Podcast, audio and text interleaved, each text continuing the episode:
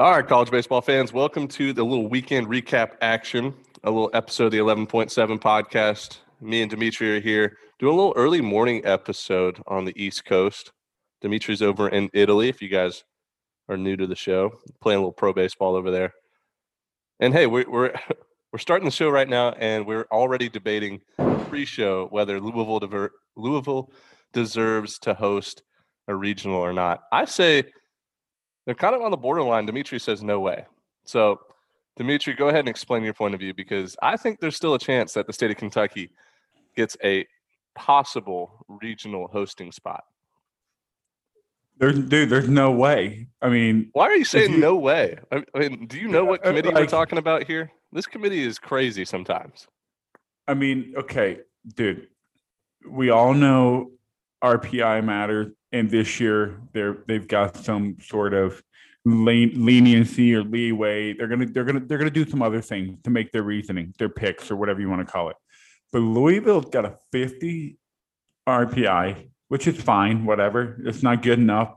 But Ben, they're like they're not even first in the ACC anymore. Like they they that was you have to be first in the ACC to say, hey, RP, RPI is fucked up because you know this year is really weird or whatever. But they have to they have to finish first in the ACC to pull that card.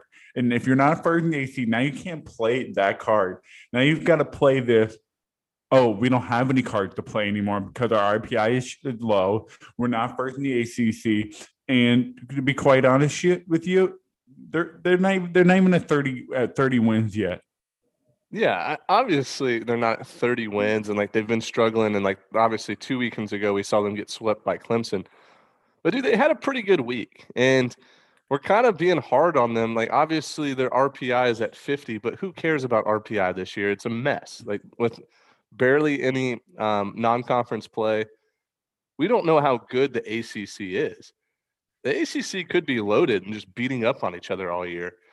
For example, we saw Louisville take care of business against Vanderbilt on Tuesday when they won seven to two, and now Louisville did lose on Friday night by ten runs to Duke, but they ended up salvaging the series and winning it pretty easily. Now they're looking at six games left on their schedule: three against North Carolina, three against Miami.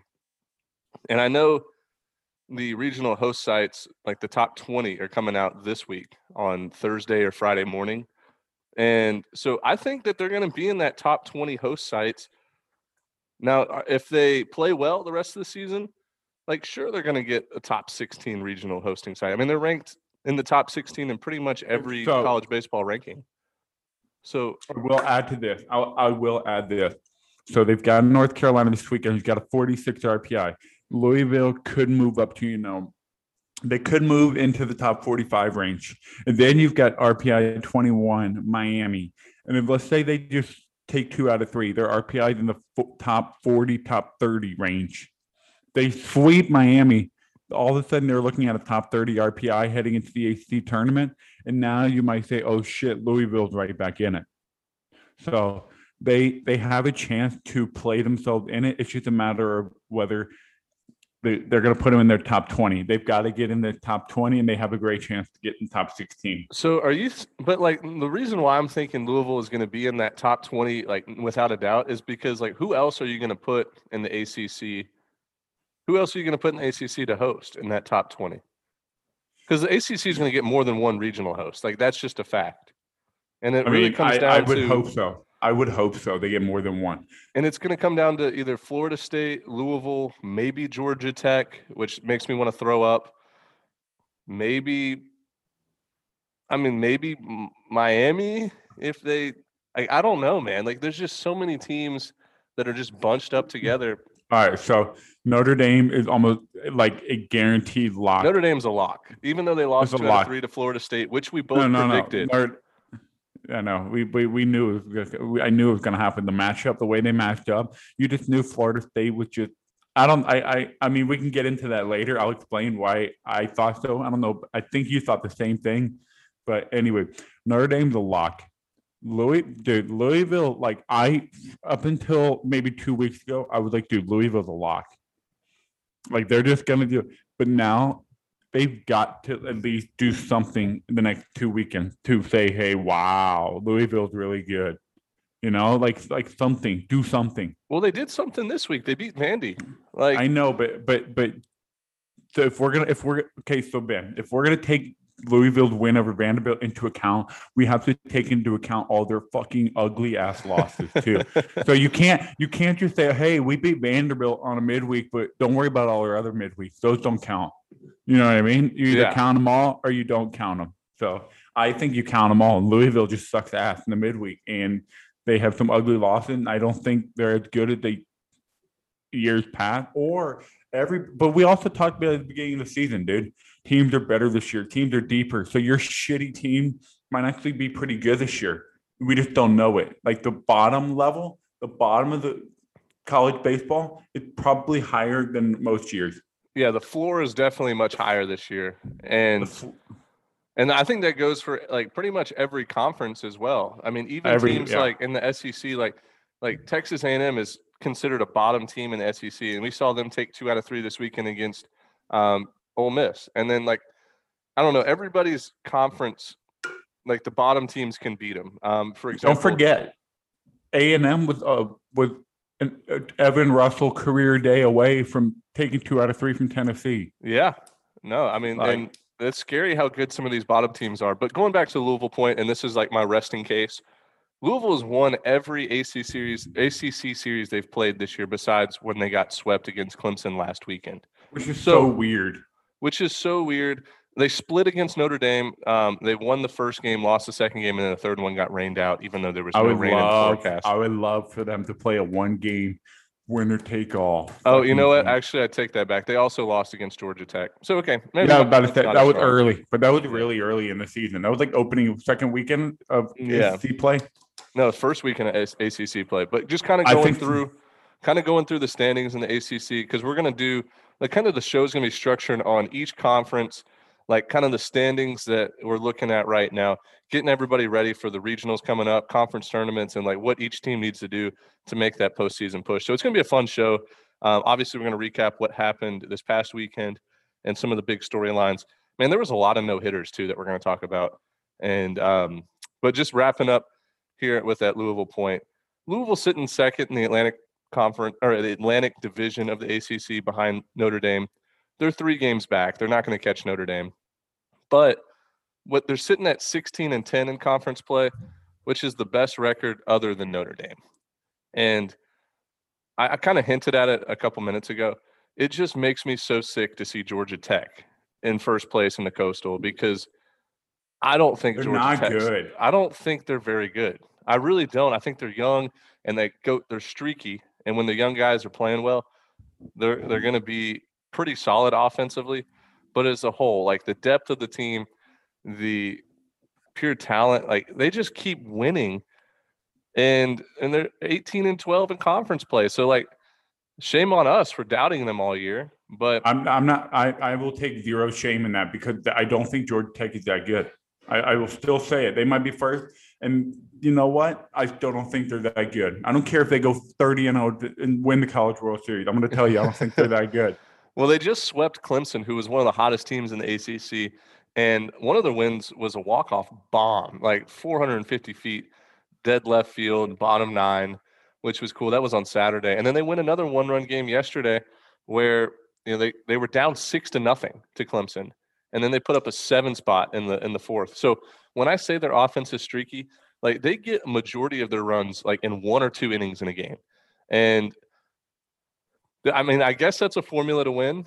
So shame on us for just doubting Georgia Tech. Yeah. But I mean, if they end up winning the the coastal division of the ACC, like they're going to be in position to potentially host.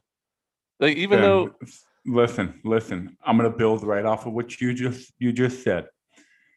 If Georgia Tech gets picked to be one of the 20 teams, if they are put in the final 20, and they let's say they go on a little run to end the year. They say let's say they take two out of three in Miami, they beat Georgia in the midweek, and take two out of three in North Carolina. They're gonna have a top. They're gonna have a top 25 RPI at least yeah, and and they're going to be right there to host. So and, and like we're only saying that There's so many teams. we're that only that saying that 20. because we know the committee is going to put more than just one ACC team in this top 20. And it's like, who's the second team going to be? I personally think Florida State is the second best team um, in the ACC besides Notre Dame. No, I, I still I still think it's Louisville, dude. But dude, I know, I know, but Florida State, I think they're kind of turning it around. Like that's the same Florida State team that opened the ACC play with a sweep. Like they got swept against Pittsburgh and kind of was like everybody's like, whoa, and then Well, they really they- bounced. Mhm. Like, dude, if you look at their their conference like schedule, they've lost three series. They got swept against Pittsburgh. They actually lost two out of three against Wake Forest. and then- Louisville. and then they lost against Louisville. But like every other team, they've taken care of business, including number one Notre Dame. So, and listen to this. So, Florida State 25 and 17 on the season. They're actually pretty bad at home. They're 15 and 11 at home, but they're pretty good on the road. Um, 10 and 6 is pretty good with the conference schedule that they're playing. Maybe Florida State doesn't want to host regional. Maybe they play better at, on the road than at home. I don't know, but I mean, I, I think I think if you're if I had to put money on it, it's going to be one Atlantic and one coastal team for sure hosting. If I just had to sure, guess, Yeah. I think that makes sense. I- but I But- think they they're going to end up. I think they might end up getting three. They Yeah. might end up getting three. So we'll see. yeah. But anyway, let's let's let's talk about this weekend. Yeah, let's talk about this weekend a little bit. Sorry, we, we went on a little ACC rant. Dimitri and I were debating, and we are just like, let's just go ahead and start the show and just start on that debate about Louisville. Dude, like some of the things that stood out to me, like, did you did you watch Southern Miss and their pitching staff this weekend against Middle Tennessee State? They No, were I did not. lights out, dude. Like Hunter Stanley was on Friday, nine innings pitched, 16 strikeouts. The game ended up going into extra innings. And then they bounced back to the next game with um, my boy Walker Powell, who went seven innings, no hit baseball with a no hitter against Middle Tennessee State. So Southern Miss sweeps Middle Tennessee State four games. Now they did lose the midweek against Southeast Louisiana, but uh, dude, their their starting pitching was electric this weekend. Um, you know, Pete Taylor Park Hunter was was popping. Now, now, this is where the debate I wanted to get into just real quick on Southern Miss and their pitching. Hunter Stanley, nine innings, no runs, 16 Ks, and then Walker Powell throws a seven inning no hitter. Which pitching performance is more more impressive to you? Nine innings, sixteen K. That's what I'm thinking too. And and so a seven inning no hitter, in my opinion, still counts. And I know in Major League Baseball, like Madison Bumgarner did it a couple weekends ago, and they're like, no, no, no, that's not an official no hitter. Like if the game is seven innings scheduled, and you throw all seven innings with no hits, it should be considered a no hitter, like in, in the record books, just because that's the way the game was scheduled. Yeah, but but listen, that's not fair to all the guys that threw nine inning no hitters to have their name put in the same record book only because they threw seven. That's I not mean, a- fair. a- I a- would be like, I would be like, oh, that- game. I would be like, that's bullshit, bro. You threw seven innings. Like I, I had to get six more out. And what is the hardest out to get in a no hitter? The last three. The last three. And do you think those guys were saying, "Oh my God, I'm about to have a seven inning no hitter"? No, they were just cruising. The game was over. Like I, I, I'm rioting if somebody, if I'm in the record book for a nine inning no hitter, and some dude's like, "Oh yeah, I have a no, I have a Major League Baseball career no hitter," and I'm like, "Oh, how many innings you throw?" Seven. I think get the fuck out of here. yeah. You're not sitting at my my table. Right, that's a good point. But uh, I guess the the moral of the story is Southern Miss. They're gonna be like I'm telling you, dude. Like they're actually one game ahead of Louisiana Tech. I know Louisiana Tech's had their number this year, like pretty much the whole season. The like the Golden Eagles are gonna be either just like the the best two seed out there, or potentially in a position to host a regional, which would be so No, cool. Ooh, dude, I'm telling you, I don't know. how- I don't think I don't think Southern Miss is gonna get a regional bid, but I think any Dude. other year, if this they they'd be right there. Dude, they're 33 and 15, and what, like five of those 15 losses were to Louisiana Tech? They're they're good, dude, and I I would be more than happy if Southern Miss got a bid to host, but I just don't see it happening. I think it's too crowded.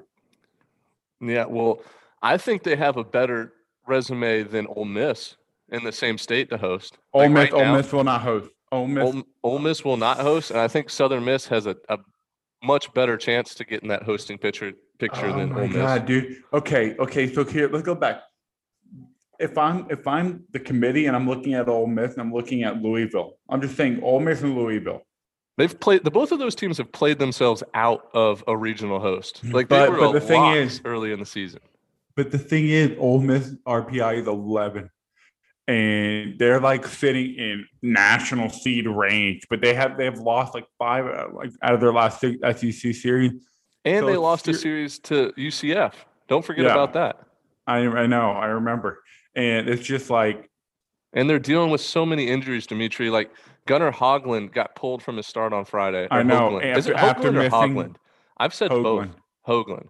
I've said both all year, and it just it makes me sick. I don't know. I need to figure out what his name is. right now. Hoagland Hoagland missed the start, came back, and now it's nagging him. He came out Elko. By the way, that was sick to see. That was so homer. sick. That was so That was sick cool. to see a Good for three-run him. homer. Oppo piece, 425 feet with a torn ACL. That's I mean, that would be like, I mean, that's some like Kirk Gibson stuff right there, where you know can't run, might as well hit the ball over the fence. Hey, hey, hey, Greg Jennings. Remember? Put the Yeah, team on my back. The team on your back with a broken leg. Greg Jennings, hardest hitting safety in the league. One of the best Anyway. YouTube videos out there. One of the first viral videos. Anyway, so like Ole Miss, do they deserve to be a host? No, not No. really. But but are they a top 16 team in the country? I think probably. They're just losing to the top four best teams in the country. Yeah, well, So and and that brings me. Well, we'll let me jump just real quick to South Carolina. Like South Carolina has played a series, a three-game series against the top six teams, I believe, in the country. They've played a three-game series against yeah. Arkansas. They've played a three-game series against Mississippi State. Played a three-game series against Texas. Played a three-game series against Tennessee. Well, I guess they will Vanderbilt. play Vanderbilt and Tennessee. Have they played Tennessee yet? They played Vanderbilt already. They haven't they pl- played Tennessee. I think they're going to play Tennessee soon. They haven't yet. In fact, I think they, They- play them the last series. I don't know. I'll look it up. I, I'm, I'm telling you right now, they played them the last weekend of the year. Yeah, they do. So, so South Carolina. I mean, playing the hardest schedule in college baseball, and I know we're jumping on a little, uh, jumping around a little bit, but they did salvage the series against Mississippi State at home. Y- You know, Arkansas doesn't have the strongest schedule, uh, strength of schedule in the country. Who? Arkansas. Arkansas has the, the highest. South Carolina's number two, which is crazy. But I think at the end of the season, South Carolina will, will be number one. Probably, maybe, probably. But yeah. So, anyways, going back to this weekend stuff. Um, Florida State, Notre Dame, Ben. Oh yeah, we can go through like our pick 'em while while we're at it. Um, yeah. Well, I kind of want to but- go like kind of conference by conference and break things down. So I was going to go straight to the Conference USA because I think that's a top five conference right now. Would you say? Yeah, but I thought I thought we were talking about like what happened this weekend. Yeah, we'll talk about what happened this weekend per conference. I think that's the best way to structure it because there was a lot of stuff that happened. So, like, That's fine with for example, yeah, for example, like a lot of people don't know this, but Southern Miss actually has a half game lead on Louisiana Tech right now in Conference USA. And then, like, Charlotte has really separated themselves against Old Dominion, which was neck and neck all year. Now, Charlotte has a three game lead against Old Dominion. So, Old Dominion's out. Like, they're not out of the regional. I think they're still getting a regional berth, but I think they're kind of playing themselves into a three seed scenario and not a two seed, um, like what they were projected a few weeks ago. Like they lost. No, no, no, no, no, no, no. Old Dominion is a is- a two seed unless they lose every game from here on out. I don't know, bro. There's so many good teams. You got to think, dude. Like there's so many ACC teams that are going to be two seeds. There's so many SEC teams that are going to be two seeds. A Big Ten, like you're going to have a couple Big Ten teams that are going to be two seeds, and Pac-12 teams. like, But I mean, you got to remember, it's all about who gets the at-large bid. That's all because because like a Clemson, if they let's just say Clemson were to get in, they'd be a three seed. Old Dominion would be a two seed. Like, Uh, just- dude, I disagree. I think Old Dominion's going to be a three seed pretty much no matter what. You can't have The- four. You can't have four teams from Conference USA uh, as potentially all two seeds. Like if I mean, one of them you can you can have whatever you want though. You it doesn't matter. It's like whatever's on paper is in front of you is what it is. Like Southern Miss, if they're the, okay, Southern Miss and Louisiana Tech. Um, so you know what's crazy? Here's here's here's the scenario. That's I'm just gonna tell you. But Louisiana Tech's been a locked up. Do you get a regional bid all year, right? yeah, Now Southern Miss is right there saying, "Whoa, whoa, whoa, whoa." We're if they're if they've been a lock all year, we should be right there with them right. because at this so that's why i'm sitting here like is the committee going to pick based on the last couple weeks or are they going to pick, pick based on the whole season The whole up to date so Right. and So so let's do this. Let's do this real fast. Rank rank those four teams, or let's just because we know Old Dominion would be fourth out of those four. Let's rank Charlotte, Louisiana Tech, and Southern Miss right now, one to three. One being the best. louisiana tech southern miss charlotte That's what I'm thinking too. But do you think the committee will see Charlotte as the winner of um I like I guess it's called the East Division. Yeah, the East Division Conference USA saying, okay, they went 22 and 6 in the East Division this year. Uh, best record in Conference USA play, 35 and 14. Like, do you think they're going to weight that more than just the Southern Miss, Louisiana Tech beating up on each other all year? well charlotte's got the highest rpi of the three charlotte's got the i'm pretty sure um so they've got yeah But Charlotte Hold avoids on. playing Southern Miss and Louisiana Tech all year. Yeah, no, no, I I, think- 100%. I think if Charlotte played Louisiana Tech or Southern Miss, I think they would lose the series. yeah, I, I think so too. But I think you've got to re- remember, we've got to reward Louisiana Tech for getting Arkansas to come to their play. And they took a game and then they they beat up on Southern Miss. I think Louisiana Tech deserved the host spot over the three of them. Right. And now Louisiana Tech's got to be careful though, because Louisiana Tech kind of has a, a tougher schedule compared to the rest and like out of the other three teams. Because they have to play Louisiana or they have to play LSU this coming up midweek, which will be a huge game for LSU more that more so than Louisiana Tech. And because I think LSU needs this win to be in that regional like at large bid. But also Louisiana Tech, they have to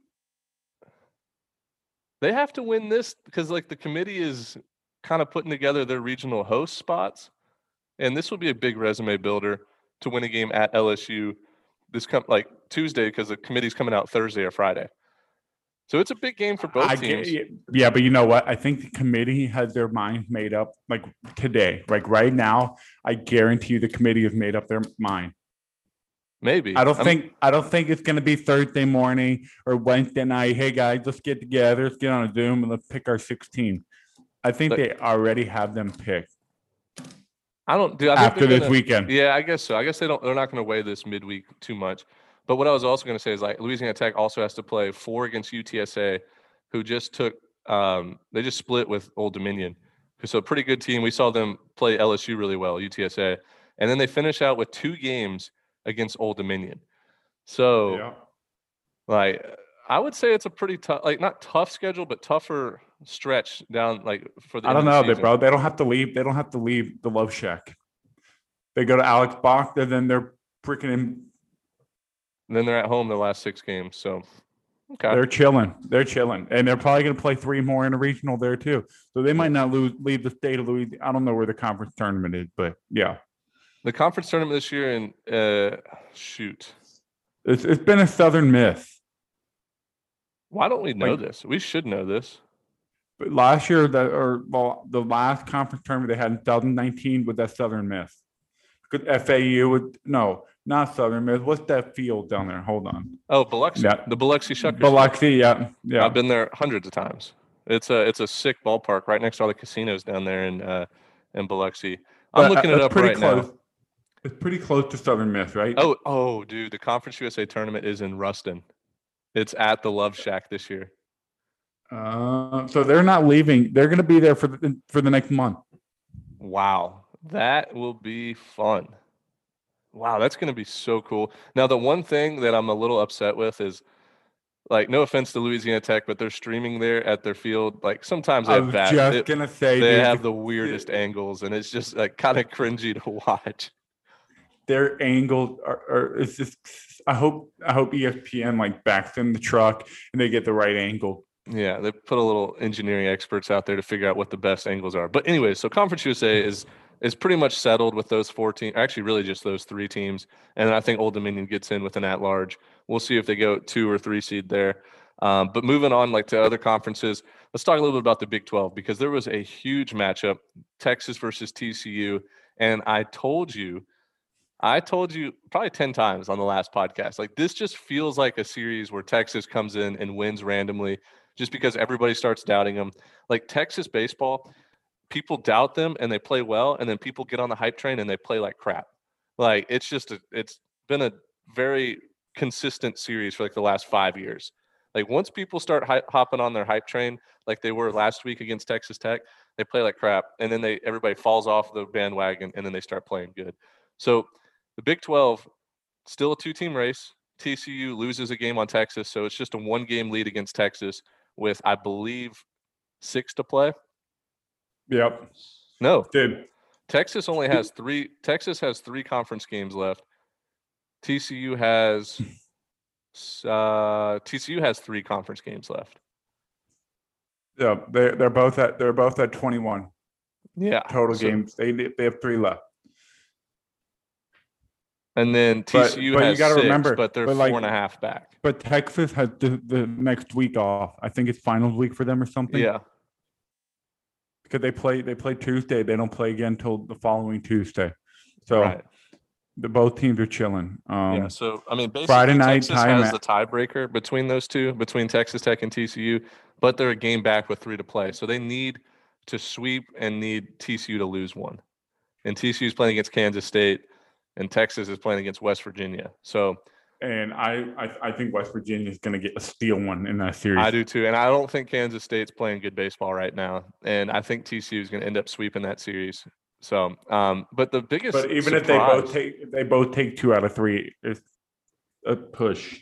But dude, think talking about Texas and TCU, Ty Madden had not been like a dominant the past couple weeks. Like Well, he think- he just he's just a he just goes out there like it feels like he's like a bully. Like and I don't know how to explain pitchers that go out there and get you six innings, they'll give you the lead when they get out, but it's not like Oh my God, that was so beautiful. That was just electric. Six shutout. It was more like six inning, couple hits, couple walk, couple run, couple strikeout. Like it's just like a Yeah, well, workhorse. Dude, I think we've seen that trend in college baseball all year, where like the dominant pitchers early in the season who were throwing 100 pitches, like Kumar and Jack Leiter, Ty Madden, um, like even like Braden Olthoff, who was who was dominant for a while there. Like they, I guess their arms get tired in the middle of the season. Like they don't have that adrenaline push anymore, and they they've all kind of slowed down. And so you got to. Uh, I, I don't think it's an exhaustion issue. I don't think it's an exhaustion. maybe thing. I think it's a like scouting hitters- report. yeah, no, hitters it's a get the scouting, scouting report, report. thing. Yeah, and I they think see, and dude, video is being used eh, like way more in college baseball than it's ever been used. Like hitters go back and watch video, and like I know the one time in college baseball where I watched video on on guys before a um, before a start, like I saw the ball so much better than I did against guys I've never seen before. So like video works in my opinion. Like major league guys do it. College baseball guys are now doing it with all the streaming services available. You can go back and watch guys pitch and then like different angles and stuff like that from behind home plate. So I, th- I think it could be just like guys are watching more video, knowing like tendencies on pitchers, like how pitch calling is going to be. And if you can, if you can kind of narrow it down to what pitch is coming, you gotta like your chances. Um, Well, you just you just pick up on trends because if you're Yeah. getting the scouting reports of guys, you you pick up on trends. And I mean, I'm not saying guys aren't tired or anything. I'm not saying anything. I, I just think you have your chance for success improve. right. Like a hitter's chance to succeed improve, and that's the, I think that's what we're seeing right now with Kumar, Ty Madden, and um, we'll get to Kumar. I mean, he kind of had a similar stat line. You know, like mm-hmm. like 10 strikeouts and five walks in five innings. Like it's really weird, but it's just high workload for a lot of workload. And like it's kind of in the position now where like we saw jack leiter get uh, scratched from a start on saturday. Like maybe give the guys off a, a week or two just to like reset and then like get that postseason push because those are the games that matter. Teams like texas and vanderbilt um, and and even like TCU and those teams who are like set in their they're in the they're hosting a regional. It, there's nothing they can do to play themselves out right now. Like maybe give those guys a break. Give like some of the the younger guys a chance to start, just in case you need them to start like that elimination But- game. But changing your schedule and your routine can be so detrimental at the same time. So you could be like, yeah, let's give them a week off, and you think you're doing really good for them. You think, oh, we're giving you a week off. You're gonna be ready to freaking go next, like in for the post. But really, it ruins everything. It takes you off your schedule unless you do it correctly, where you throw a live simulated bullpen game and you still throw 60 to 70 pitches, but just without a hitter and not a game, you can still do it, but it's, you got to be careful because I've seen so many guys take that week off thinking it's good for them, and it's actually terrible for them. They feel lethargic. They lose their regimen. You know, like if Mhm. you work out every day for a, a six months, and then you don't work out one day. And they, or for a couple of days, you're gonna feel like, damn, why do my feel legs feel so heavy? Why do I feel li- tired? Like- yeah. But I mean. I, you you know better than I do about pitching. I never pitched past like the high school level, But, so like, and I never was on a It depends. schedule. It depends. It depends. I- so, I mean, I, I guess we're just. I'm not, have- I, bro, bro. Let's be all right. Let's be honest.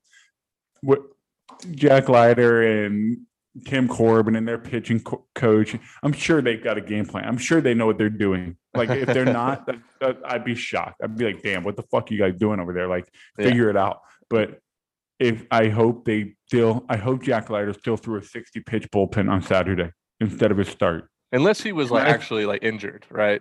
Like we don't know if he was injured or if he was just shut down for like load management.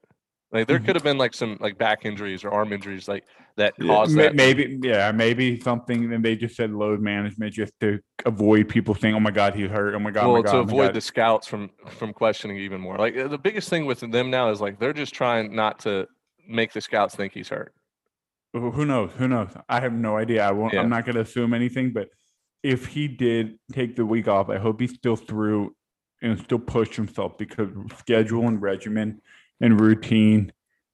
You can't just change shit up after three straight months of doing the same thing. You can't just How- say, "Oh, Uh, I was gonna say, how do did we get how did we get on this train again? I, I think we're talking Well, in circles. we're Oh, talking Ty about Ty Madden, Ty Madden, and talking about load management. So let's circle right back to the Big Twelve. Yeah, let's circle back to the Big 12. So Texas ended up taking two out of three against TCU, which it was on the road, and it was awesome to see because it was a packed house at TCU. They opened up the stadium. I believe it was 100% capacity. It looked like it at least. And so Texas wins Friday night and then Sunday. Um, they won a close one on Friday. They lost a close one, two to one, where TCU's closer, I, forget his name, but he's a lefty, was just like amped up as I've ever seen the pitcher, just adrenaline. Wait, who are you talking about? TCU's closer. He's a he's a lefty mustache. Haylen Green. Haylen Yes, Green. dude. He was so fun to watch on Saturday, uh, especially in that close game. And so we had a rubber match yesterday on Thursday or on Sunday, and Texas just was up nine to nothing before you even blinked. Like they were Man, barreling balls up. Zach Zubia was making his mom proud on Mother's Day, to say the least. Two homers, two RBI single, like just mashing baseballs. And so Texas comes out like victorious, really helps their chances to win the Big 12. Now, they're still a game back with three to play, so they're going to need TCU to slip up against Kansas State. Hey, Ben, you know what? You know what's something about Texas that I really do like about them this year? If you look at their lineup, and dude, I'm a name guy. I like looking at their build of a, a lineup based on their name. Like if they have flag names, you got to break it up with a couple like you know average Joe.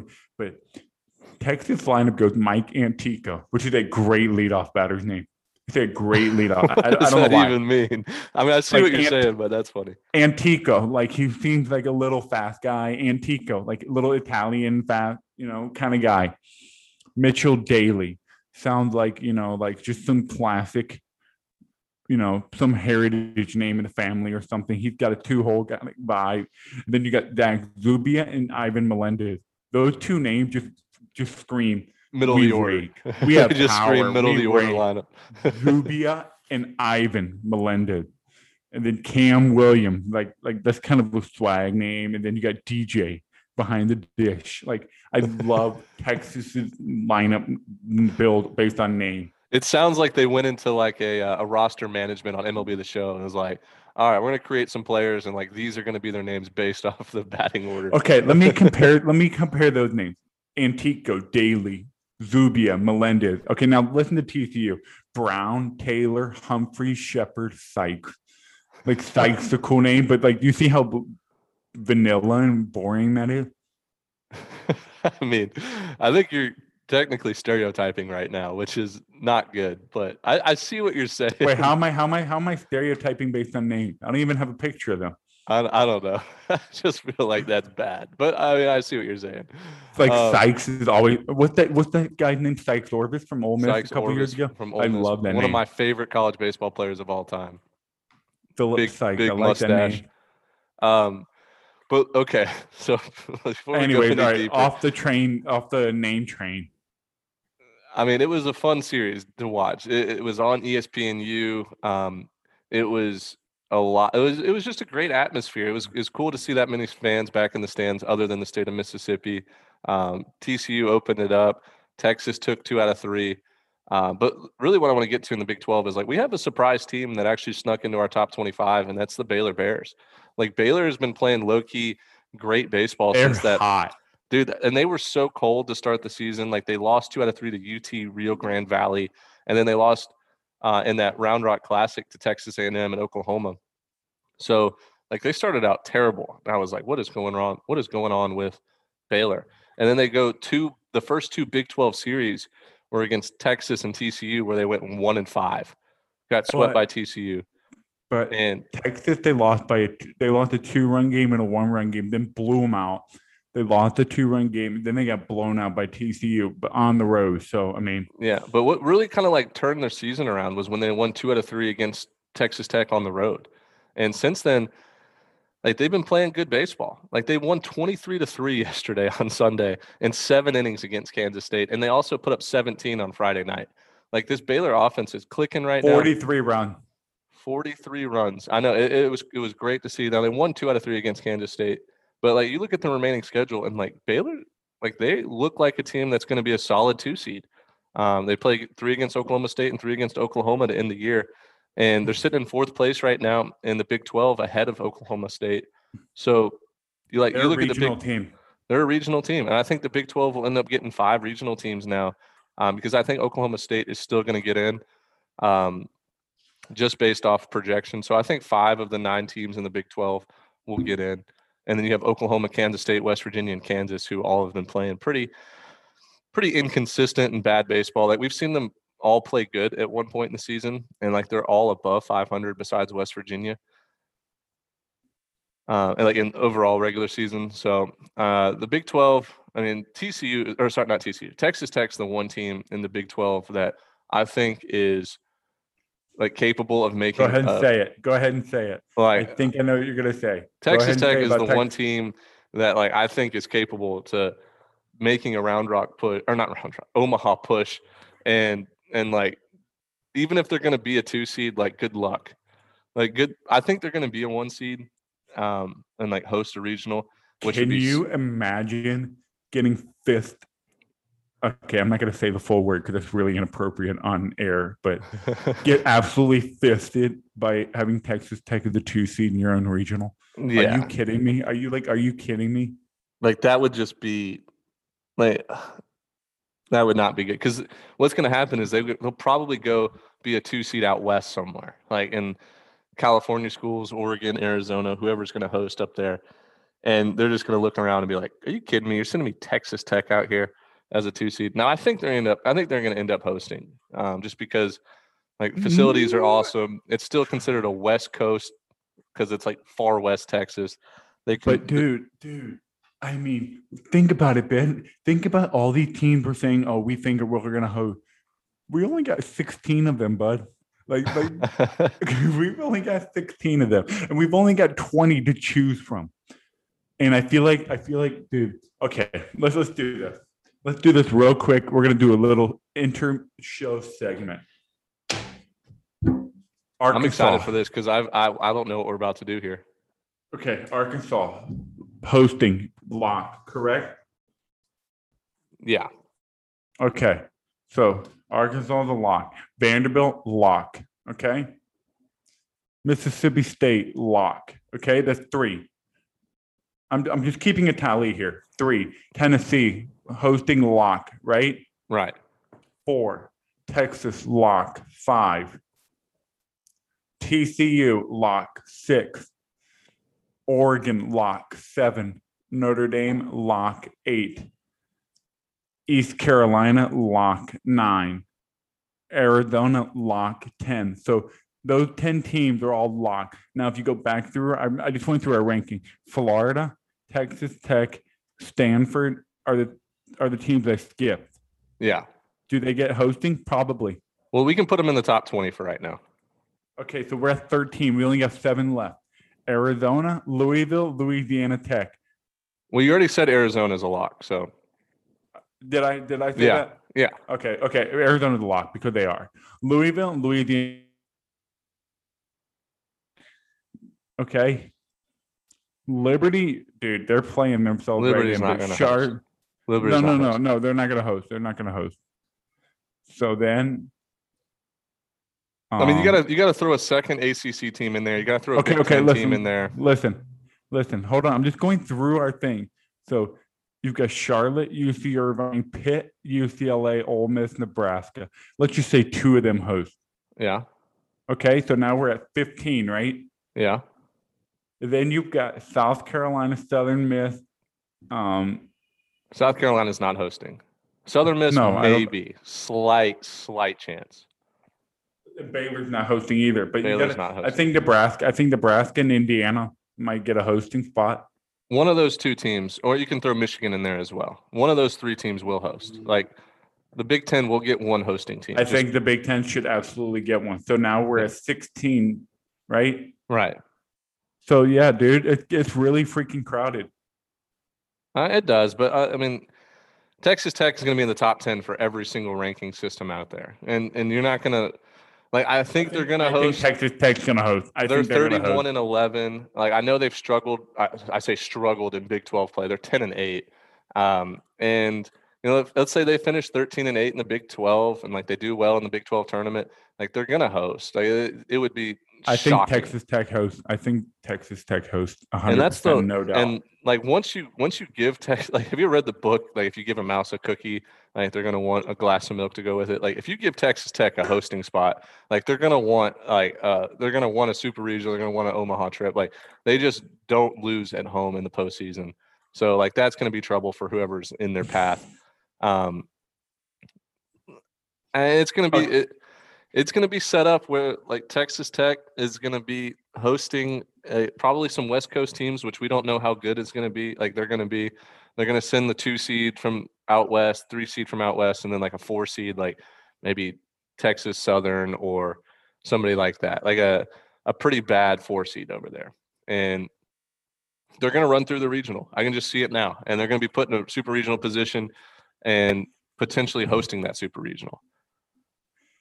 But you know what? You got to remember. So whether Texas Tech the top eight national seed or not, they're gonna they're gonna have a good two seed in there because you know how it is when. Well, there's a like- lot of there's going to be a lot of good two seeds out there, and exactly. So Texas Tech it might get paired. Some of these regionals are gonna have two potential hosts because our this year is just so loaded from top to bottom. yeah, the way your I top- look at the way I look at the regionals this year, most regionals are going to have what what I would be considered like two one seeds in it, and then the three seeds going to be considered like a two seed, and then the four seeds are going to be playing like three seeds in the past, just because I think college Well, baseball is that dep- much yeah. deeper this year. Depend. I mean, you're gonna get your like your you know your random You're like Florida A and like M's and like yeah, they're they're gonna they're four seeds. They're always gonna be four seeds. Yeah, but they're going to be better Right. four seeds than what they've been in the past, just because they didn't lose anybody from last year. Maybe, yeah, Right. yeah. No, they're gonna be deeper for sure. But I think I think I wish I had it in front of me. Like, how many transfers left those smaller schools to go to big schools and stuff like that. But Yeah. anyway, Let's Um, let's talk a little Big Ten baseball real fast. Now the Big Ten is very heated right now, Dimitri. Between Indiana, Mi- Michigan, Nebra- and Nebraska, Nebraska, and yeah, those three are all separate. Like Indiana has a one game lead on Michigan and Nebraska, with I believe they have like still they have like nine games left to play. No, they have twelve. Uh, three, five. They have so many. They have so seven. many games. Yeah, they have 10 games left in conference play. So, and then you even look at a little bit deeper. You have Maryland and Iowa both three games back, and then Ohio State's five games back. And so, like, you're looking at the Big Ten standings and thinking, okay, like the Big Ten could potentially get five teams in the tournament with one host, and the rest would be two and three seeds. So, let's just say it shakes out like this uh, Indiana gets to host. Awesome. That would give the state of Indiana two hosting um, teams between Notre Dame and Indiana, which would be great for the state of Indiana. And then you have Michigan and Nebraska, who are going to be on the outside looking in for potential host. I don't think either one of them will win unless they win the Big Tw- Big unless they win the Big Ten. Let's say we put Michigan and Nebraska as two seeds, and then Iowa and Maryland as three seeds. Like that's a pretty successful season for the Big Ten, considering they're only playing conference games and they started the season much later. And like a lot of people were pretty pissed off about how the Big Ten commissioner kind of ran everything. Like five teams in a regional with the potential of a sixth in Ohio State. Like pretty successful season. And I don't know. And now that's going to be the real wild card about like how these teams are going to end up playing because we don't know. They haven't played any non-conference games. So like they could get into a regional and get smoked. Like just absolutely smoked, which is a possibility. Or they could go in a regional and play better than ever, anybody's expecting. And uh, I mean, I, I would I would be surprised to see if we see any Big Ten teams in a super regional. But then again, like 2019, the last time we had regionals and super regionals, Michigan was in the was one game away from winning a College World Series. no, I, I just think I think it's it's not fair to say we don't see any Big Ten team in a super regional because we don't know how good they are. They're all playing like for all we know, Rutgers could be really freaking good this year, and we have no idea. Well, Rutgers is a lot better this year. Like I didn't even know Rutgers had a baseball program until this season. To be honest with you, like I thought they were one of Come those on, teams that just yes, you did. No, I didn't. did. Dude. I didn't think. I thought they were like in the same territory as like Iowa State. Like, oh, we don't have baseball. Uh, um, but I mean, Rutgers kind of got just humbled think this week. Like they were they the- were riding high after wins against they- Nebraska and, and and Michigan, and they, they just kinda had a couple. They had a, just a nice little fun two weekend, you know, where they played really well and every, you know, balls were falling, stuff like that for them. But Michigan, Indiana, and Nebraska. It's a three headed race to see who gets to host. and I wonder if all three of them will be in the 20 to pick because if the, if if they're not, they can't host. So it doesn't matter uh, who, Yeah. what the three headed race to host is because Now, they've got to be in I that would final love 20. to see. I would love to see the committee just expand it to 22 teams in that 20 team and just kind of bunch up Indiana, Michigan, Nebraska, and have the committee say, "All right, one of these three teams is going to host. Who's going to play the best the rest of the season? Like, who's going to win the Big Ten? And then they just say, like, how sick would that have been? If the committee just said conference tournament or conference regular season winner automatic host, yeah, and, and you basically said Indiana, Michigan, Nebraska. they just grouped those three teams three together. They're like, these three are a package deal. They're just one team right now in this 20. Who, like, who's going to get it out of these three? Like, make it really fun down the stretch. That would have been fun Um, to watch. but like definitely like Indiana has a huge leg up right now um, because they do have that one game lead and they're deciding here on Thursday or Friday coming up. So like if you're the committee, like do you look at potential like rest of the season or you look up to the body of work like as of now? And if it is the body of work as of now, like Indiana is the clear favorite just because they have that one game lead against Michigan and Nebraska, which it brings me back to the point like the state of Indiana could potentially have two like could very easily have a potent like potential of two regional hosts. So uh, that's good for northern schools, right? Yeah, I mean, I, I, I'm, I'm with you. I mean, Indiana has the facilities. They have had the tradition. Like they have a talented team this year. They meet all the credentials to to host a regional. Um, and so between so let's think about this. Like the state of Indiana is going to have. Let's just say they get two regional hosts. The state of Mississippi is going to have probably two. No. State of Mississippi can only have like could potentially only have one with Mississippi State, and like you have Southern Miss and Ole Miss that are kind of on the outside looking in. State How about Florida- this? How about state this? of Florida I- could have zero, probably one, but zero with the Florida Gators. and then you have Texas, who's going to have probably three. And You know, 2019, the state of Florida didn't have a regional. yeah, I know. 2019, and And, before like, that, I think I think ago. the Gators will get one this year. I mean, it's pretty clear that I think Florida's 10 team. getting. So Indiana is going to have two state or two regional hosts. Florida is going to have one. Mississippi is going to have one. Um, Texas is probably going to have three. Three. California is going to have zero. Who? California is going to have zero, unless Stanford think. gets I think. I think Stanford will get one. In, um, in uh, May- dude, maybe UCLA, might be UCLA. given. UCLA might get one. We don't know. now North Carolina, the state of North Carolina could get two. Between East Carolina and maybe Charlotte. Ah, dude. I I know Charlotte put a bid in. They that came out a couple days ago or a couple week ago. But dude, there's too many other good ass teams that Yeah. deserve a regional over Charlotte. All right. Well, then let's go. Um, the state of Tennessee is going to have two locked in for sure. Oh, they're locked too. Vanderbilt, Tennessee, no doubt about it.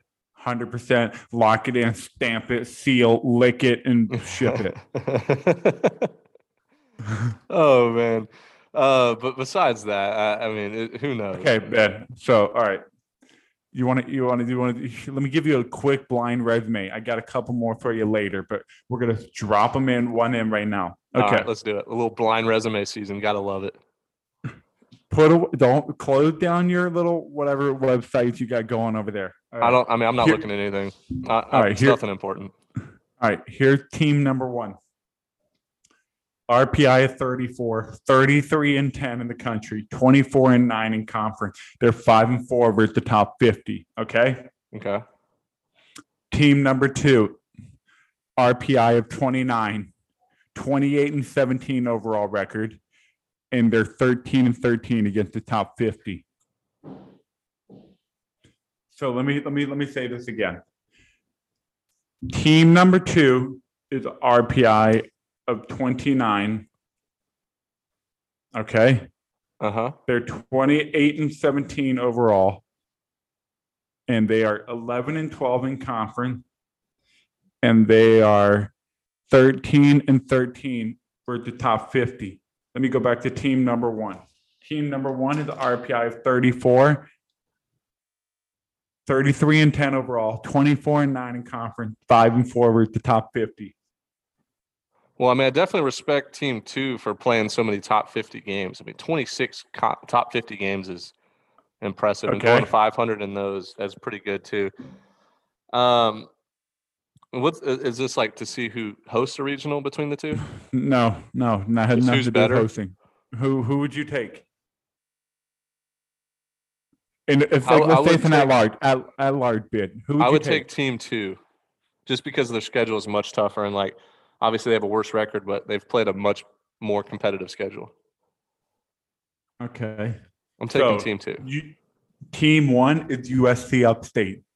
Team two is Alabama. Wow, I fell right into the trap.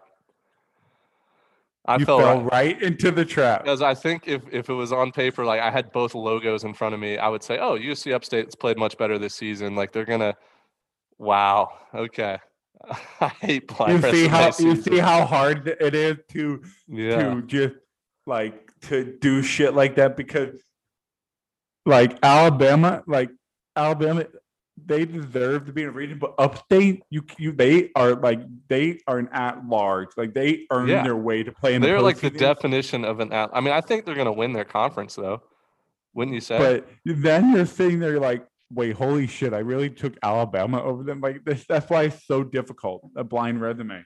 Wow. Yeah, I mean, but USC Upstate's going to win the Big South. I, I don't think anybody else in that conference is even close. But it, I see what you're saying. Like, if they lose the conference tournament, which is we see it happen all the year, like every year. Like, if Campbell wins the conference tournament, and like, They'll have two teams. If if if Campbell wins the Big South tournament, Upstate and Campbell will both be in.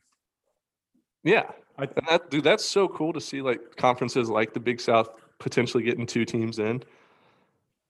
Like, what other conference? Like, let's say the same thing. Like the um, the ASUN. you- the ASUN with Liberty. and Yeah. Kennesaw State. Like Kennesaw State could win that conference tournament, and like they would have a really good resume, and then like Liberty would get it. Like the Big South and the ASUN are two two conferences that are on the smaller end, like definitely bottom half conferences, and like they could get two teams in the tournament just because they've had two teams build that at large resume all year. Dude, but you know what? You know what kind of drives me absolutely insane is when, like, let's say a team like Liberty, dude, they're they're a top twenty five team in the country. Like, I don't care what anybody says. Oh, There's with the resume they've built, no doubt, no doubt. They're seventeen and one in conference. They literally have lost one game, and and a conference that is really not that is pretty good. Florida Gulf Coast, North Florida, and Stetson are not bad teams. Yeah. North Alabama, Bellarmine are fucking atrocious. They're they're they're awful baseball team. they're they're they're they're really bad baseball team. I'm not saying they're bad program. I'm saying they're bad team. They're bad team this year. Get it Yes. right. They're bad this year. They're not bad program. They're bad team. bad team deserve to get shit on on our podcast because they're bad team.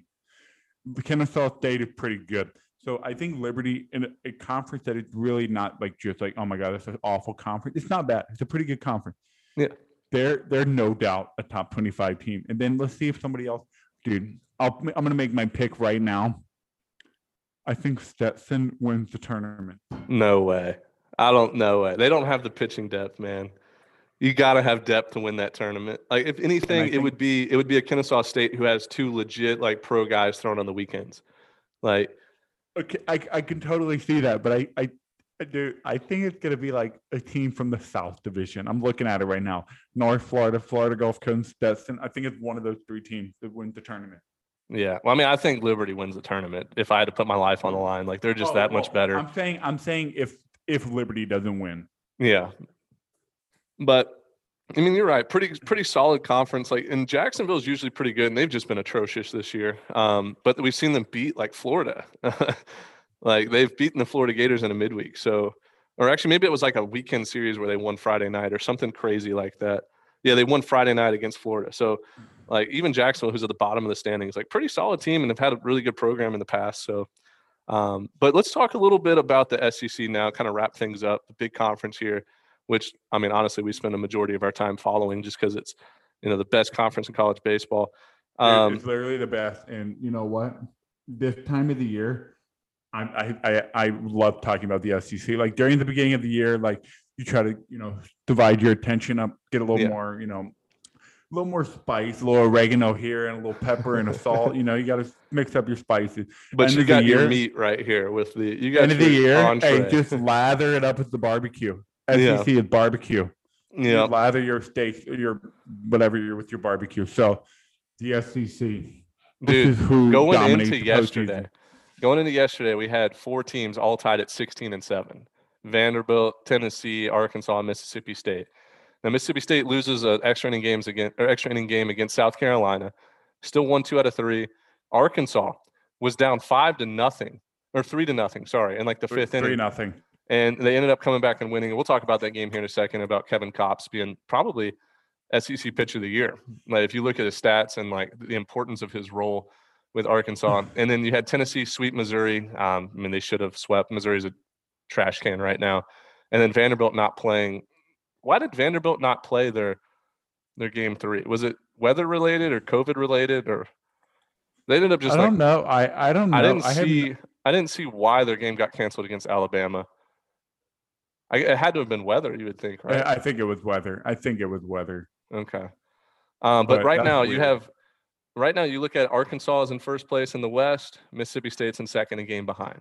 You have Tennessee first place in the East, Vanderbilt half game behind, and then you have teams like Florida and Ole Miss who are still right there in the picture, have had really good seasons. Ole Miss is three games back of Arkansas. Florida's two games back from Tennessee. And then this is like my favorite part of the SEC this year. You got South Carolina at 12 and 12, Kentucky at 11 and 13, Georgia at 11 and 13, Alabama at 11 and 12. Like those four teams are all going to be in, and they're all going to be two seeds, and like they're going to be dangerous as two seeds, like dangerous, um, because they're going to be sent to like t- like a regional like Notre Dame and TCU and Texas, um, and they're going to probably give them a, a run for their money. Honestly, like I think the SEC is that deep. Um, and then you have teams that are on the bubble. Like LSU, I, I would put on the bubble right now with potential to play their way in, and then Auburn terrible, Missouri terrible, and then Texas A&M. I don't think they have enough to get in this year. So you're looking at No, no. Missouri, Texas A&M, Auburn are done unless they win the tournament. right now. Texas A&M did just win two out of three against Ole Miss, and Texas A&M, I guess you can say like can play themselves in. I mean, they played three at Auburn. Let's say they sweep that, and then three at or three against LSU. They win if they win five of those six and win two or three games in the SEC tournament. No, that's uh, that puts them at 11 and 19 in conference. They are not getting in. I will riot if an 11, 19 or no, uh, Texas A&M would be um, 12 and 17, whatever it is. I will riot if a team that is five under 500, five. I mean, it's five games under 500 in the conference. But listen to riot. their last listen to their last four conference series. Ole Miss, I don't give. I don't Mississippi care. State, Tennessee, and Arkansas. I don't like- care. You're seven and 17 in the SEC. If you go five and one to end the year, you're 12 and 18. You are not getting in the postseason six games under 500 in your conference. Which I'm is a shame because I think if Texas A&M was in the Big 12, like they would be ahead of Baylor, they'd be ahead of Oklahoma State.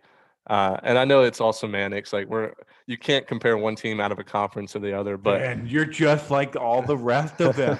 you say, "Oh, put them in this other conference; they will be so much better." Like, "Oh, you put them in the ACC; they would be winning the conference." You're just like the rest of them. Damn it! I know I, I'm brainwashed Damn it! I'm right so now. And I'm not disappointed. even, I'm so I'm not even like an SEC. Like I, obviously I support the SEC because I think they're great for college SEC baseball. homer, But but I'm not a homer though. Like, but anyway, oh, so you you are one of them. One of them. We lost you. so what do you think? anyway- Nine SEC teams get in with a potential of ten? No, eight Um, SEC dude. teams with a potential of nine. One, two, three. So three are out for sure. So that's five, six. No, 10, 10 teams are in with a potential of eleven. I just counted. LSU is that bu- Three. like bubble team. All right, let's say four and four, eight. No, no, no, no, no. LSU is not in right now, and But they can play themselves in. they could. LSU has. I don't think Alabama. I don't think Alabama's a regional team either. Oh, I do. I think I think Georgia is the regional team. I think South Carolina. I think Kentucky and Alabama. One of them should make it, not both. Okay. Uh, well, I mean that's fair, but I mean? I think Alabama's played plenty of like they're 500 in SEC. Like they they've played their way in a position to be an at-large bid. Well, well, the reason why I'm saying that is because, like, I don't think I think Georgia is a much better team than Alabama. I mean, dude, let's talk about Georgia for a second. They had they were four four innings away from winning that series against Arkansas on the road, and that's after beating Vanderbilt two out of three early in the season when Vanderbilt was at their best. Like this Georgia team, I can't figure them out. Like their pitching has been surprisingly top of the SEC. Like besides like the the four or five juggernauts, like All right, hold on, hold on. Listen to this. Georgia SEC schedule lost two out of three to Tennessee, lost two out of three to A and M. that that two lost out of two out three of three to South Carolina. Listen, like take a step back. That two out of three against Tennessee, like they could. I think they lost on Sunday in a walk off, right? Yeah, I mean they were most of their games are close. It's like within at least three runs every game. Yeah. And then they finally get their big first SEC series win against Vanderbilt. They two out of three against Kentucky, two out of three against Missouri. Then they lost to Auburn, and then they barely lost to Arkansas like this weekend. Like they had a good battle. So I think Georgia is like But dude, look at the remaining schedule. The Florida three at Flo- Florida, at Georgia Tech, and then three at home against Mississippi State or Ole Miss. Sorry, like that's And a tough. Ole- I think stretch. Ole Miss. I think Ole Miss way better team than Georgia, but you never know. I think. I think honestly, I think Georgia goes two and four to end two and five to end the year. I I would say, yeah, that would be actually a good stretch for them to finish two and five. I think they go two and. I think they go three and four. I think they beat Georgia Tech. I was saying two and five that they win because I think they're going to get. I think they lose. They get swept in one of them, but I could be totally wrong. I could be totally wrong. I just think Florida's heating up. They're they're starting to get, get that steam going. Yeah, Um, but dude, listen, if they go two and four in those fi- final four, six SEC series, or blah, two and four in those last two SEC series, that puts them at 13 and 17, four games under 500 the SEC. No, sir, you are not in the tournament. Wow, hit the gravel or what? what the what's the thing that judges use? The, the a gravel? I, I can't think right now. G- gavel. Gavel. That makes way more sense. Yeah, the gavel. Hit the gavel on the ground. They're not in. Get out, Lou Holtz style. Um, Order, order, please. Order, order, order, please. Dude, how about how about I'm looking at Kentucky's schedule and what a disaster it's been like the last 15 games of the season. Three Tennessee, three at Tennessee, three against Florida, three against South Carolina, three against Vanderbilt. Like, I'm sorry, that's a tough stretch right there for Kentucky, but they're hanging in there. Like they're a 500 SEC team. They, um, I think they're in the tournament. Kentucky's done enough this year. Like they're beating the teams they're supposed to and losing on. the Do you think okay between Georgia and Kentucky? I think Georgia, like, I think Georgia's pitching is better than Kentucky's. I think Georgia can beat anybody in that conference because they've proved that they can. Um, I, I think Kentucky just makes sure they win Oh. the games that they're supposed to. Like Georgia so, loses, Georgia loses to teams that they're not supposed to lose to, and then beat teams they're not supposed to win. But Kentucky's been very consistent. Like they beat the worst teams, and then they lose to the better teams. Like they're You very know- average. Hey, this is so totally off topic, but I was just sitting here like concentrating on what you were saying and what I was going to respond. I just decided to unplug my video cord, my video camera. Just out of That's why my camera went out. I was just sitting here and I was just looking at it and I just unplugged it. And I'm like, dude, what am I doing? just not able to think. Um, but let's kind of recap the SEC this weekend. Like Arkansas wins a tough series against Georgia. They won two out of three. Hey, how about how about our boy Wicklander? Wicklander shoved on Friday. and it was- Friday night guy. He is the OD OG Friday night guy now. yeah, and and Kevin Kopps, man, like Kevin Kopps, in my opinion, is the SEC pitcher of the year. Like forget. Hold Kumar. on. I'm looking up. I'm I'm gonna literally compare him and Landon Sim. Well, I think. I mean, Kevin Kopps has pitched way more than Landon Sims, and and much more. Like, dude, I feel like Landon Sims is getting thrown in games where like they have a huge lead, and like he like he hasn't been used in like high pressure situations much at all. Um, Oh, Like we've he- been in a bunch. but he but they kind of throw him. They throw him in weird scenarios. Like they threw him on Saturday against South Carolina when I think they were up like nine to six. You know.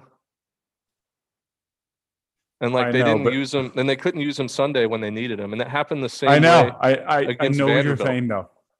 I feel like they're they're using him in these weird, the wrong like like. I mean, I get it. Like Sim will be ready to go for the postseason because he's gonna go three, four, five inning. I Right. guarantee you, he's gonna have an outing where he goes four or five innings. But okay, this year alone, Kevin Kopps, 49 inning, 0.72 ERA, 13 walks, 83 Ks in 83 49 innings. outs. Landon Sim, He struck out 32 83 out of 174 batters, Dimitri. and he's 7 and 0 on the mound. I know pitcher Landon- wins don't mean anything, but I mean, dude, they do mean something. But you got to remember this Landon Sim, 0.56 ERA, 32 innings, 10 walks, 63 K. yeah, and that's just as impressive. But like Kevin Kopps has been used, like we, we saw him in the fifth inning yesterday. And like uh and they were losing the game at the time just to kind of Seven saves. Let's see. Landon Sims has, where am I saves at? Landon Sims has six. Bro, they're right there. Yeah, they're very comparable. But like, I I mean, if you would ask me two weeks ago, it'd have been like, who's going to win SEC Pitcher of the Year, Kumar Rocker or Jack Leiter? But I think they've both fallen off, especially in conference play. They just haven't pitched well. Kind of been hitting, um, getting hit around a little bit. I think it comes down to like, how does Kopps finish the rest of the season? Because I think it's his to lose right now. I think it's Landon Sims and Kevin Kopps battle it out for the rest of the year. Right, but like Kopps has thrown way more innings, like high leverage situations, Yeah, but I mean, dude, he had one more save. and he's on the best Sims. team in the SEC. Like, you got to reward but- the best pitcher on the on the best team, right? Yeah, I know. I know the most valuable pitcher on the best team in the. I'm just the land. afraid. Uh-huh. I'm just afraid the people who vote on it are going to take a starter over those two guys just because they're starting pitchers, you know, which would be a the- shame. I think Landon and Kevin Kopps are way more valuable than any of their. Way more valuable. Way more any of their starters.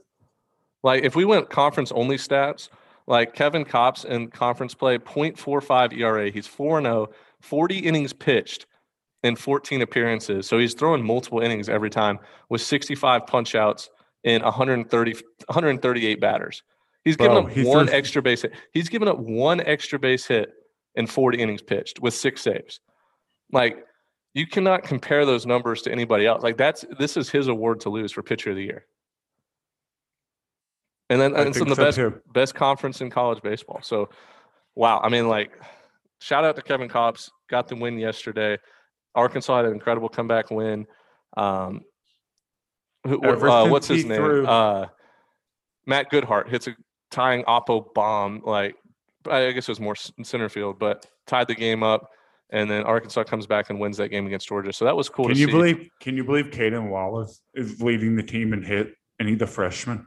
Yeah, freshman. Dude, that line, dude, I didn't realize Arkansas was leading the nation in home runs. And like they haven't hit one in like like in a three game sp- uh, span before um, Matt Goodheart hit that home run. Like still leading the, the country in home runs, I believe. Or maybe they they lost the lead, but um, I mean that Arkansas team is as complete as we've seen it. And uh, like And I still said I thought Christian Franklin was going to be their best hitter the, by the end of the year. It still can be true. Well, I mean they have four guys in double digit home runs. Like I when know. when Robert Moore is like the fifth best hitter in the lineup and he's hitting 290 with seven doubles and 11 bombs, like that's a deep lineup. He would be the best hitter on a lot of lineups across the nation. Um, but Christian Franklin's had a solid season 13 doubles, 10 homers, hitting 309. Like, obviously, they're not Golden Spikes numbers, but for someone to plug into the middle of the order um, early in the lineup, like, that's what you want. And like Arkansas, they're just a complete team, man. Like with our boy Patrick Wicklander, he's four and one on the year with a 1.69 ERA. Like he's as consistent as it gets out of a Friday night guy. Um, so And he wasn't. You remember he was the bullpen guy for a couple weeks. They Yeah. were shuffling and shuffling and shuffling and whatever words you want to use. The bullpen everywhere. that They was back. who- remember on those podcasts we were talking about like how Arkansas pitchers couldn't throw strikes. Yeah. Like uh, he stepped up in a huge role. So Arkansas definitely a. Uh, I mean, they got to be the favorite to win Omaha. You would say, right? Just complete team. We've seen Vanderbilt struggle. Um, who else are you going to put? I mean, it's weird because of like non-conference. We don't know how good every other conference is, but they would be my favorite. we'll see. We'll see. We'll Um, see. and then uh, let's talk about the South Carolina Mississippi State series. Now, Mississippi State took care of business Friday and Saturday, um, relatively easy. Like they blew them out on Friday. Like it wasn't even close. Mississippi State like coasted the whole way, and then they jumped out to a huge lead on Saturday. And South Carolina made it close. Uh, It ended up being nine to six game. Landon Sims was used, and then they come into Sunday, and I think they jump out to a two nothing lead after a home run in the first, and ended up losing that game in extra innings. Um, and South Carolina salvaged the series there, won four to three. Um, I mean, I'm not, I'm not worried about Mississippi State, dude. Some of the bullpen guys they were throwing, even without Landon Sims, were like 95 miles an hour with sink and a Uh, they're they're all nasty slider. nasty. they're, They're all so nasty. nasty. And like Mississippi State has the bullpen and has the pitching staff to, I mean, once they have a lead, for the most part, like just coast the rest of the game because their bullpen guys are better than anybody else in the country, and that's what it takes to win a national championship. Like, A hundred between- percent. Like uh, between Vanderbilt and Mississippi State, I know they played each other early in the season or a little bit earlier in the season. If if it was up to me, like who's going to win, if it was a best of three championship, Omaha, I would take Mississippi State just because of the depth. Like the pitching Over depth Vanderbilt. over Vanderbilt, I would take that. They just played two weeks ago. I know, I know, and I know Vanderbilt won, but I'm just saying, like right now, complete team. Um, What changed in two weeks? like I just Vanderbilt's falling off. Okay, you're. I, I, I think you're saying that like, oh my god, two weeks. Like this team is just done. They're dead. Like Well, it was- Mississippi. That was Like, also way- I don't at know, the way Vanderbilt, you- bro. Like it was like, at you're- like you're- neutral site, neutral site, and and Mississippi mm-hmm. State has that loaded of a bullpen. Like, am I crazy to say that like I would take Mississippi State two out of three in a in a Omaha atmosphere for a national championship? I'm still rocking with Vandy for that. But what my point is, you the way you said that just gave me major like Colin Cowherd vibe or like like uh, um, Skip Bayless vibe, where you were just like, dude, I don't care what they did two weeks ago. They they're, they're not good anymore. I'm, I'm taking this team. Like it was just kind of like, really? They just played two weeks ago. we know who the better team is until they play each other. That's true. It's not going to change. I don't care what anybody says. Vanderbilt, if Jack Leiter and Kumar show up in the postseason and they shove for, just give me three starts in a row of them shoving. Good night, goodbye, and good night.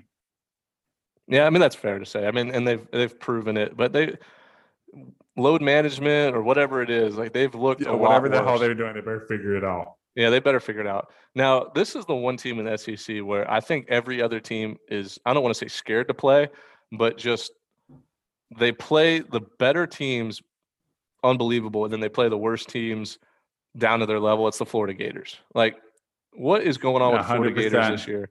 Like, they lose Friday night, or sorry, Thursday night against Kentucky. And then they come back and win the series the next two. Like, Florida has been so inconsistent this year.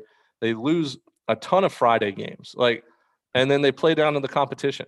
Um, and like they got swept against South Carolina earlier this year. Like they lost two out of three against Tennessee. Like they've lost a game on Friday against Jacksonville. Um, they just and they got sw- or they lost two out of three against Miami to open the year.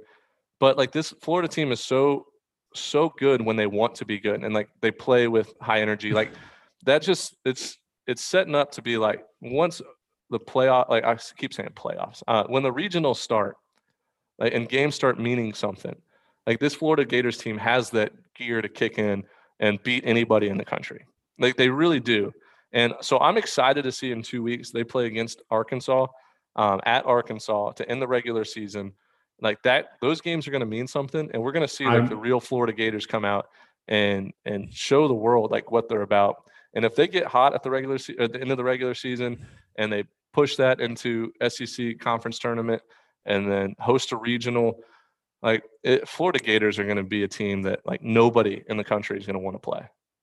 Like, could you? I could totally see Arkansas losing their first series of the year and it being to Florida. Yeah, the last regular season. Like, and then the, what's funny is like Florida's going to play Stetson this midweek, and they're going to play three against Georgia. Wouldn't surprise me to see them lose to Stetson, and wouldn't surprise me to see them lose two out of three against Georgia, and then like bounce back and win the series at Arkansas. Like that's the type of team they are. So bipolar. They you just watch them play on TV, and I watched them play a lot this year. Like they play down to the competition. Like in the high energy games, they come out and like opening opening day of the regular season, like they played against Miami at home, and they were bouncing around, like looked great, high energy, and then they lose the next two against Miami, who's not a great team this year. And then like you see them play, Or are they? Or are they? We don't know. We I, don't I don't know. think Miami's very good. I don't think but then Miami's very like good. you see them play against Vanderbilt, and like they win two out of three in that series, and like destroy Jack Leiter um, and the bullpen, and then like they come back the next weekend and lose Friday night or Thursday night against Kentucky, and it's like what the heck, Florida. Yeah. So I don't know. We'll, I mean, we'll see, man. I think I here here's the deal. We can act smart all we want. We can. oh, I don't. I'm, I'm trying not to act smart because who knows what happens in college baseball, man. It's such a Exactly. This year, especially, there's like I'm just I'm just gonna sit here and say, oh yeah, maybe, sure, man. Like whatever you think. We'll we'll find out when they actually play each other because Yeah. Now, are you Like- worried about are you worried about South Carolina? Like I know they're 500 in the SEC, but like they also got swept by Texas early in the season. And I saw a stat. I, I think they showed it on the ESPN ESPNU broadcast, where like South Carolina in night games is hitting like 230 as a team, and then in day games they're hitting like 305. Like they play. Uh, the numbers say they play so much better during the day than at night. And South Carolina. Okay, here's the deal with South Carolina, in my you think their hitters like see the ball differently during the day than at night? South Carolina. When you when you think of South Carolina, you think like I'm just gonna I'm just gonna start from the top and I'm gonna break my way down to the under sur- I'm at the surface level now. When you think South Carolina, you think good baseball program, good team, right? Right. Got some good ball players. Then you look at 2021 South Carolina. You think who on their team is like a stud? Who is like, damn, he's so good. He's like that elite Friday night guy or that hitter. They don't have one. You don't. You don't think. You, I mean, it's Wes Mendham- Clark would be the answer, no, but right? dude, no, Him and- Wes, Wes Clarke is irrelevant at this point, Ben. Wes Clarke, what he did the first month is the only reason why you even said his name now. I mean, Like, he still has he's 18 literally- home runs, bro. Like he's having a great season. But but he but he he, he- he's hitting. What's what's his average? You have it in front of you. I'm about to look, but like I mean, there's other guys like Eyster's had a great season. Um, Eisner, yeah, but but there's no guy that's like, damn, he's a stud. When you think of a guy like Brady Slavin, or you know, you think of a guy like from Vanderbilt, uh, C.J. Rodriguez, or when you think of Garrett Blaylock from Georgia, like you think of as like a smooth stroking power guy, or you think of Jud Fabian. You think South Carolina, you've got Eisner, you've got Mendham, you've got um, Wes Clarke, you've got um, Brady Allen has been the best hitter, like from top to bottom. But listen, so this So- South Carolina team has six guys hitting between 270 and 280, uh, but nobody above 300. Like, That's what I'm saying. Like, there's no stud. They're all just like average dudes who can play ball, but Yeah. they're not like. You don't look at him and say like, dude, he's a superstar. And on the pitching side of things, Thomas Farr got- was the guy coming into the season who was going to be their but superstar. he hasn't been that good on Friday. Two and five. Well, he's two and five on Friday nights, and they actually just moved him to Sunday. I think he's dealing with some arm issues, but um, I mean, no, they. I think they were just changing it up because he couldn't win a Friday night. They couldn't win a Friday night he game. couldn't match up in the SEC and win a Friday night game. You're right. So like between uh, Brandon Jordan, Thomas Farr, and Will Sanders, like those are the three guys who they're starting most of their SEC games, Yeah. and like they all have below a four ERA, but none of them above like none of them below a three point five. Like they're all very consistent. Like they throw pretty similar innings and pitches. Like But you see what I'm saying now? Yeah, South like- Carolina doesn't have any dudes. They don't have any like separating guy. They don't have a stud. I mean, their bullpen guy, um, what's his name? Oh Mahoney, God, I and Brett Kerry. No, They have Thomas Mahoney and Brett Kerry. Kerry. Brett Kerry, good, but there's one more. Um, Say his maybe name. Andrew Peters or Daniel Peter. Lloyd. Peter. Peters is the dude. Like they've got Brett Brett Kerry, who, by the way, was outstanding against Mississippi State through like Yeah, five innings the relief. Yeah, Five innings relief, like one run or something. But um Peters and um Mahoney, right? Mahoney Yeah. his name. yeah. like they have guys, they have good pitchers, they have good hitters, but they don't have any. Whoa, he's so good, dude. You yeah. know what I mean? And Well, that's why gonna they be- are where they are, They're going to be a hell of a two seed. dude. They're gonna be a they're gonna be a two seed that's gonna probably win against the three seed, and they're gonna lose to the one seed, and then they'll probably end. They're gonna be like a one and two in a regional. They're just gonna be there, but they're not gonna be. Oh, I disagree, bro. I mean, let's say they get like, where do you think they would go if they're a two seed? Like East Carolina, maybe, I could see them being a two seed at East Carolina. or Sure. maybe, or maybe they're one of those teams that get sent out uh, to one of the Texas schools, just because like I think travel South, budgets. I think I think South Carolina will either be a two seed at like Notre Dame or like East Carolina. yeah. Well, let's just They'll say they on- go to East they'll be on Carolina. the East Coast. They'll be on the East Coast. let's just say they go to East Carolina, which is like where most people are projecting them. Like two seed East Carolina, like that's definitely a winnable region. Oh, South Carolina can easily win the regional, hundred percent. But what I'm saying is, they don't. They do. when it comes to postseason ball, you need dudes. They need someone to step up. They need Wes Clarke to hit 500 with three home runs in a regional. Like they we- need some because. Well, he's heating like- back up, dude. Like he's he's starting to hit the ball a lot better. But you know what happens to the guys like him? They get eaten up in the postseason. Pitchers just the scouting report, they carve him up and what he strikes out a lot. I'm just I'm just I'm just telling you. I'm not saying it's what's gonna happen, but don't come surprised at me when Wes Clarke goes 0 for 7 on the um in the regional with five strikeouts and South Carolina go two in barbecue.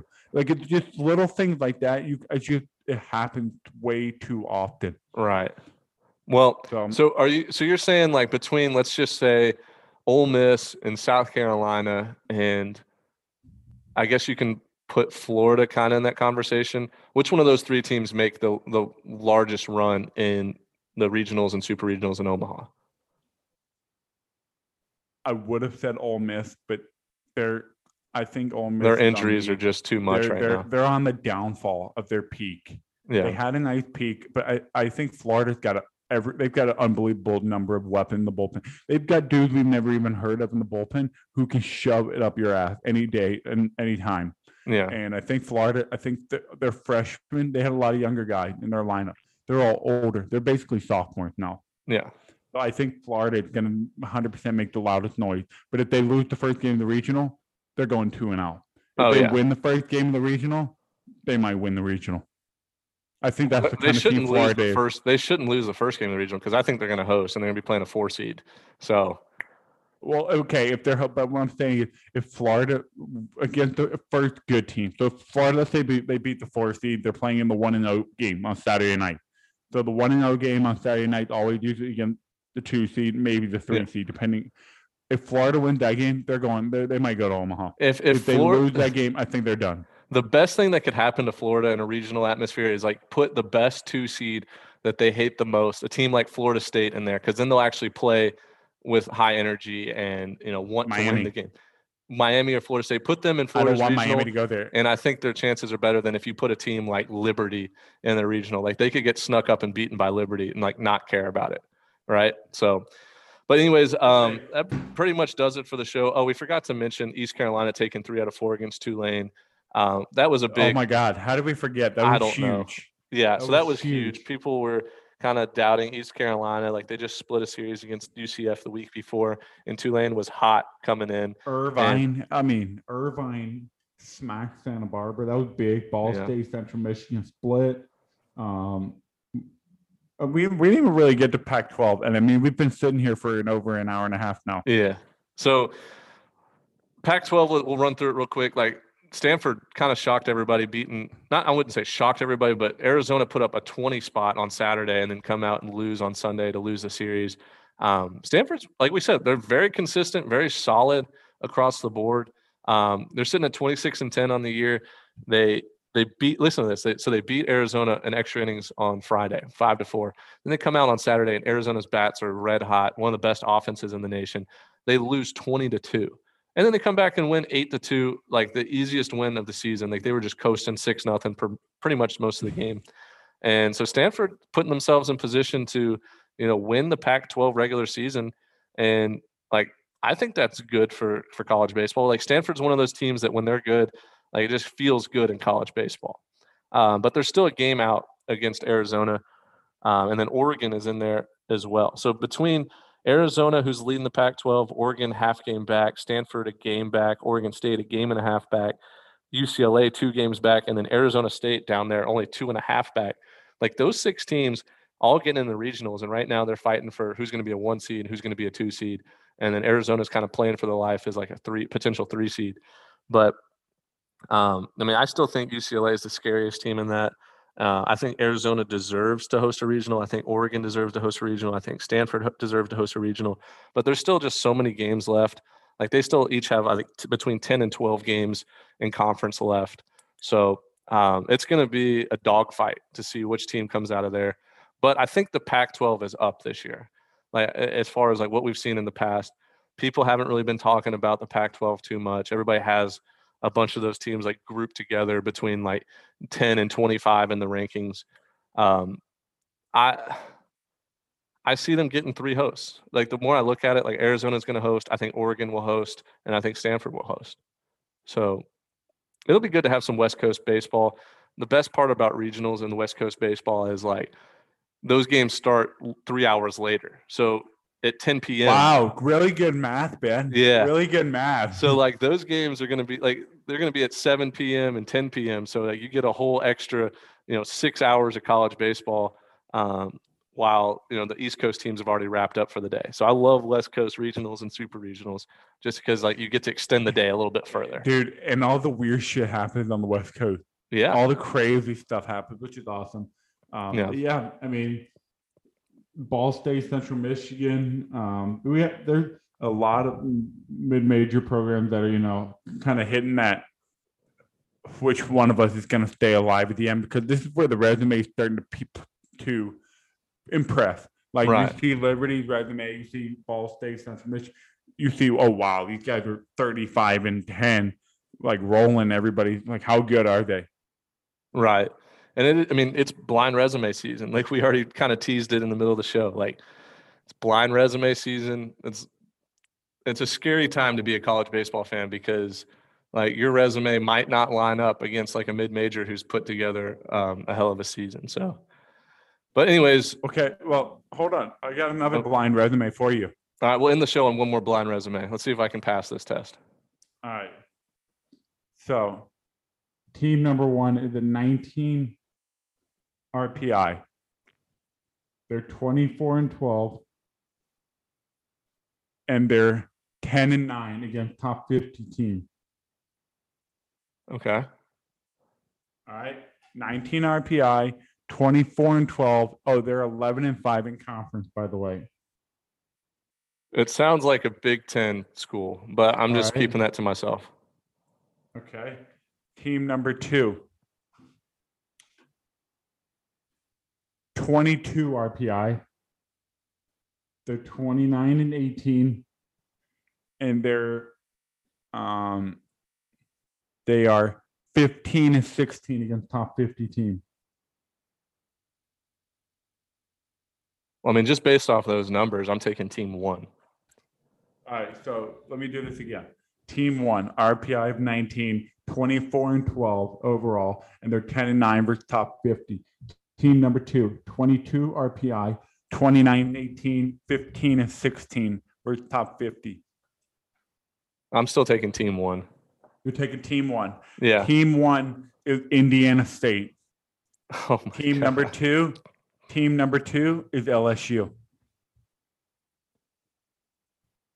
That's tough, bro. Like, do I think if they played a three game series, like who's going to win? Like, I would probably say LSU, but Indiana State's put together a hell of a resume this year. Like, I didn't realize they've played 19 top 50 teams. So, or 19 games against top 50. 10 and 9, yeah. and they're 10 and 9 which is impressive but like that missouri valley conference is going to get uh, like that tournament is always one of the best to watch you get teams like uh, illinois state who's usually pretty good bradley's usually pretty so, solid So dallas it was top 100. It was top 100, not top 50, top 100. Oh well i mean still like i, I mean i think I think Between- top 100 this year are all really good teams. yeah. But i mean lsu it's pretty pretty clear cut. Like lsu controls their own destiny. Like they need to win. Like they're they have a tough schedule. Like they need to win tuesday night against louisiana tech to boost that resume. And then they have to finish like around 500 in the sec and win a couple games in the sec tournament. But definitely not undoable. Yeah. un- is undoable word? I don't know. My brain's getting mushy It's about that time to uh, about that time. Um, dude, I got to go to work for 10 hours now. So I got to go to the job. We did this in the morning. Um, but no, I definitely appreciate everybody who follows us on Twitter and, and listens to the podcast. Without this, you guys, we would be nothing. So we definitely appreciate you there. We're kicking up our coverage going, you know, this last month of the season or last two months of the season is the best time of the year to be a college baseball fan. Got so many conference conference regular seasons wrapping up, conference tournament seasons coming up here in a few weeks, and then we get regional, super regionals, college world series. No better time to be a college baseball fan. Um, absolutely. we'll be back later this week, probably Wednesday or Thursday. Um, our schedule's a little off because Dimitri's overseas playing pro baseball in Italy. So, but we'll get it. We'll get all the content out to you guys. Just follow us on Twitter, and uh, we'll be back. Let's just say Wednesday to Thursday ish, somewhere in there to preview the, the next season or next weekend. Sorry, but Absolutely. y'all y'all take care.